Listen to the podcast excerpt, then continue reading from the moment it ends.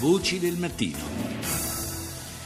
Parliamo eh, di, della tragedia dei migranti, di quanto sta accadendo eh, sotto gli occhi di tutti ormai da molto tempo, ma insomma gli sviluppi delle, delle ultime settimane eh, sono sviluppi decisamente non trascurabili, penso soprattutto alle conseguenze dell'accordo molto discusso tra Unione Europea e Turchia. Il nostro ospite Alessandro Leogrande, vice direttore del mensile Lo Straniero, collabora con il Corriere del Mezzogiorno e fra l'altro ricorre ancora a Radio 3, I, nostri, i, nostri, amici di Radio 3. Eh, abbiamo prima avuto Marina Lalovic e eh, anche eh, Alessandro Leogrande, collaboratore di Radio 3. Buongiorno. Buongiorno.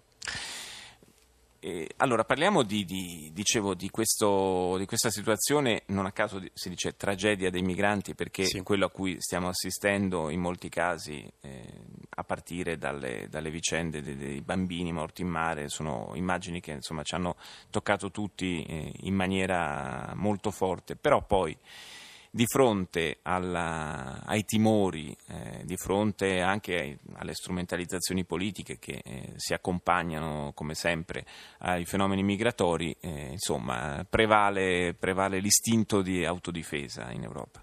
Beh, prevalso l'istinto a creare una serie di muri lungo la frontiera. Tu ricordavi prima l'accordo tra Unione Europea e Turchia che mira a costruire insomma, di, fatto un muro. Di fatto un muro c'è già lungo il fiume Evros, sì. fu costruito dalla Grecia qualche anno fa e fu immediatamente aggirato dall'esodo verso le isole, le isole del mare Egeo. Quindi la prima cosa da capire quando parliamo dell'esodo è che sono scappate sì centinaia di migliaia di persone, un milione l'anno scorso, eh, principalmente dalla Siria, dal conflitto siriano-iracheno, ma anche dal Corno d'Africa Africa, la particolarità dell'esodo degli ultimi anni è, è che poi queste persone quando arrivano in Europa nell'80-85% dei casi ottengono l'asilo politico mm.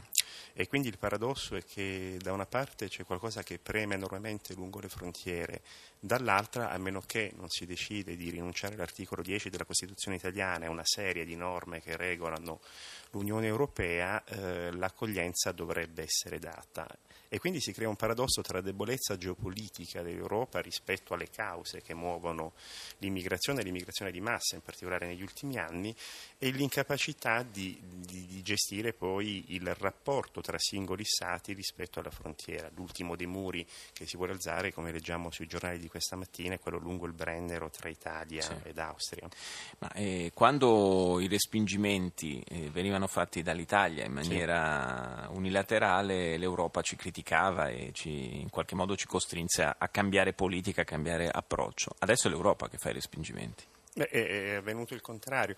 Poi c'è, credo, un paradosso tra l'operazione Mare Nostrum e tutto il resto. Cioè l'Italia che aveva applicato dei respingimenti dopo la gravissima strage del CEE certo. del 10 ottobre del 2013, parò l'operazione Mare Nostrum che mirò sostanzialmente al soccorso e al monitoraggio in alto mare dei barconi. Non furono arrestati naufragi, ma furono salvate 170.000 persone. Di fatto quell'operazione oggi è ancora in vigore e condivisa anche da altre marine dell'Unione europea. Il problema è il passaggio successivo, quando questa gente sbarca eh, di fatto sulle coste, nei cosiddetti hotspot che si stanno creando ora.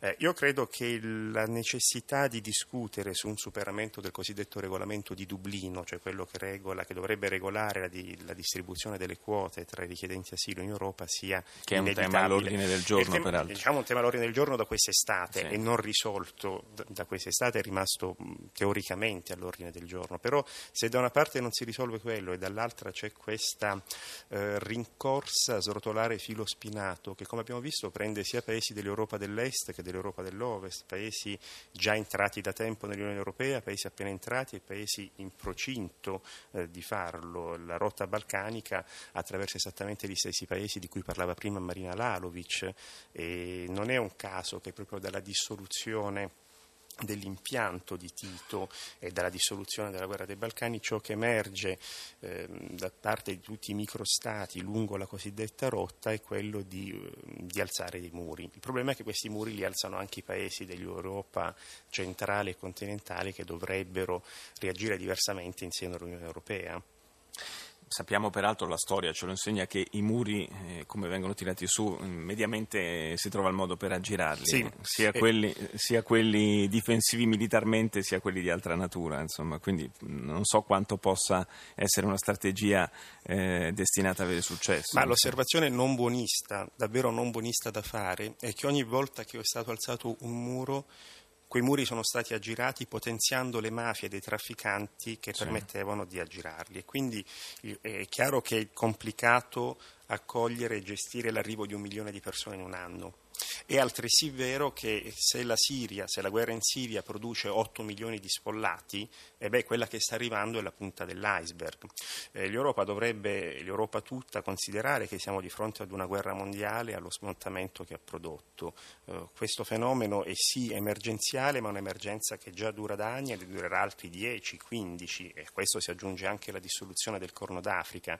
Per cui è sicuramente vero che ciò che sta accadendo non può essere considerato normale, però è altresì vero che non può essere gestito come un'emergenza di un eterno presente giorno per giorno. Sì, anche perché un'emergenza che si perpetua per anni non è più un'emergenza, certo. diciamo, è una nuova di, eh, normalità difficile da affrontare, magari molto difficile da affrontare, ma una nuova normalità.